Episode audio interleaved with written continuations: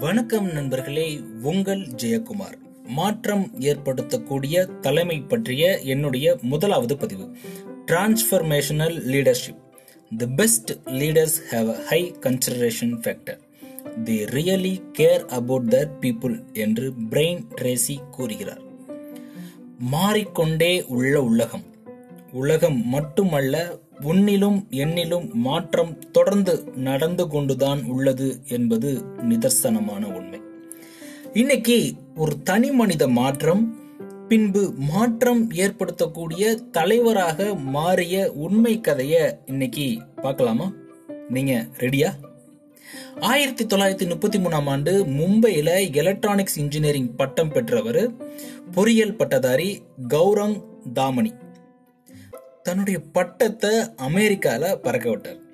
ஆயிரத்தி தொள்ளாயிரத்தி தொண்ணூற்றி நாலாம் ஆண்டு தொடங்கி ஏழு வருஷம் அமெரிக்காவில் வேலை பார்த்தாரு கௌரவ்.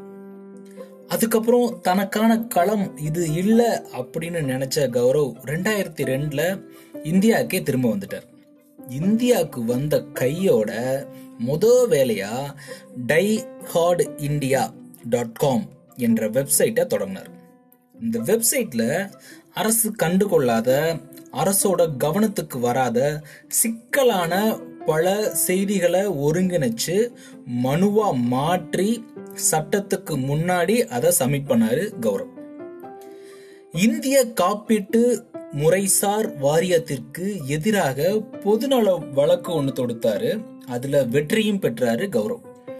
இது மூலமா ஏழு கோடி இந்தியர்களுக்கு மருத்துவ காப்பீட்டின் அடிப்படையில் வருஷத்துக்கு சுமார் பதினஞ்சாயிரம் கோடி ரூபாய் இழப்பீட்டு தொகை பெற்று தந்தார் கௌரவ்.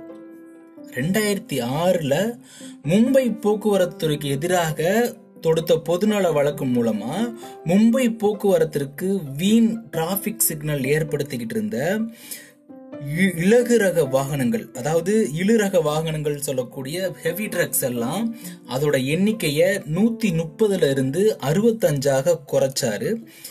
குறைச்சதோடு மட்டும் இல்லாமல் இழப்பீட்டு தொகையும் கட்ட வச்சார்.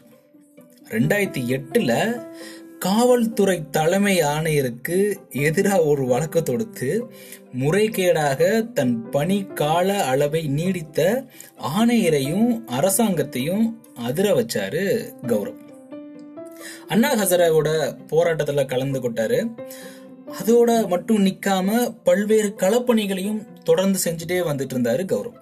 அண்மையில மும்பையில உள்ள கிங் சர்க்கிள் ரயில்வே ஸ்டேஷனை முதன் முறையா ஒரு முறைசாரா லாப நோக்கத்தில் மட்டும் அற்ற பொது சொத்தை தத்தெடுத்து சுத்தம் செய்து சாதனை புரிந்தார் கௌரவ்.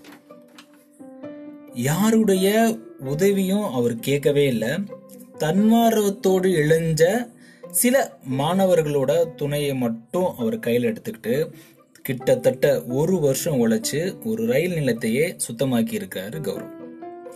இவருடைய வலைதளம் கிட்டத்தட்ட அன்னியன் டாட் காம் மாதிரி ஆயிடுச்சு இப்போ. சுமார் மூணு லட்சம் கோரிக்கைகள் அந்த வலைதளத்தில் இருக்கு அப்படின்னு சொல்றாரு. இதை தொடர்ந்து அவரோட கண்காணிப்புல எடுத்துட்டு ஒன் பை ஒன்னா அதை அப்படியே நிறைவேற்றிட்டே வராரு அப்படின்னு அவர் சொல்றாரு.